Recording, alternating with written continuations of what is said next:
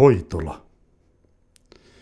Novelli tehty vuonna 1992 ja äänite tehty vuonna 1994. Tältä se analoginen kuulostaa. Mulla on kyllä vielä yksi aika mielenkiintoinen tarina siitä hoitolasta. Siitä, missä mä olin töissä silloin hetken aikaa. Ai jaa, siitä missä niitä päällikön firman stressaantuneita työntekijöitä hoidettiin. Siitä justi. Se on kyllä aika mielenkiintoinen juttu. Parassa kai kuulla se sitten. Häntä rasittavat ylityöt. Hän kertoo kaikenlaisia perättömiä juttuja sitä hoitolasta.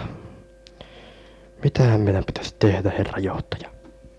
Parasta viedä hänet sinne alakerrassa olevaan hoitolaan ja vakuuttaa, että siellä ei tosiaankaan ole mitään epätavallista. Kaikki rasittuneet työntekijämme, jotka sinne on lähetetty, ovat tulleet sieltä pois täysin muuttuneina. Ei jälkeäkään entisestä rasituksesta.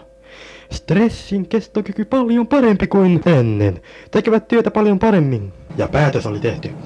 Erno Rantasilainen vietiin heti hoitolaan. Ei, ei siellä kummittele. Olen tehnyt yötöitä ja kuullut kovia tuskanhuutoja sieltä ja soittanut poliisille, mutta he pilkkaavat minua. Kummituksia ei ole. Älkää te herra Rantasilainen harrastako puhelinhäirintää.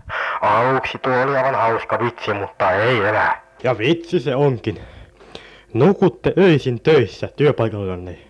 Luulette unienne tosiksi ja teillä on herkkä mielikuvitus. Rauhoittukaa ja tulkaa mukaan. Ei minä. Niin hänet vietiin hoitolaan. Hoitolassa hänet pistettiin heti saliin, joka erinäisine välineinen muistutti lähinnä leikkaussalia. Olkaa aivan rentona, sanoi tukevahko mieshoitaja ja kiinnitti erilaisia elektroneja hänen käsiinsä, jalkoihinsa ja kaikkiin muihinkin ruumiin osiin. Syökää tämä.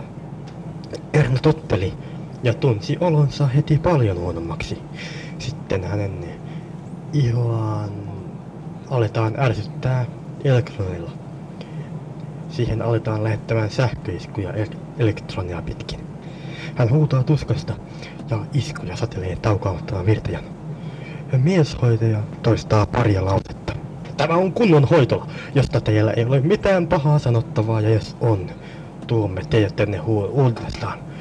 Työkykynne lisääntyy, tunnette olevanne valmis kestämään stressiä yhä enemmän ja enemmän, ettekä eroa tästä työpaikasta ennen ero eläkettänne. Jos eroatte, löydämme teidät uudestaan ja tuomme tänne. Samoin seurauksin kuin nyt. Muistakaa, joka päivä viikon ajan käsittelyä, joka ei jättänyt jälkeä ruumiiseen vaan sieluun.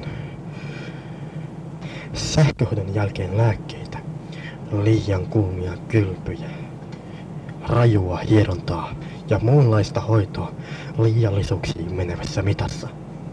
Lopuksi amneettinen lääke jätti muistijäljet alitajuntaan, mutta pyyhki täysin kaikki tapahtumat tietoisuudesta, jättäen jäljelle vain suloisia kylpylämuistoja. Herra johtaja, nyt tunne olemme paljon paremmassa kunnossa, sanoo Erno Rantasilainen ja puhuu täysin totta. En tiedä mikä minuun silloin meni, kun väitin kaikenlaista pahaa teidän loistavasta hoitolastani. Se saa työntekijät täysin piristymään ja tunnen nyt voivani kestää stressiä paljon paremmin kuin ennen. Se, että puhuin kaikenlaista typerää huudosta, jota kuulin yöllä työskennellessäni, oli varmasti huono vitsi. En tajua, mikä minuun meni.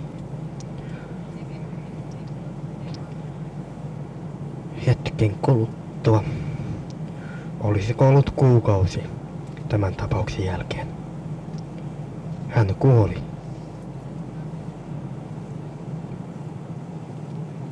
Liikuttava kertomus. Ja sinäkö erosit? Sen jälkeen kun hän jäänyt auton alle, en enää jatkanut töissä siellä.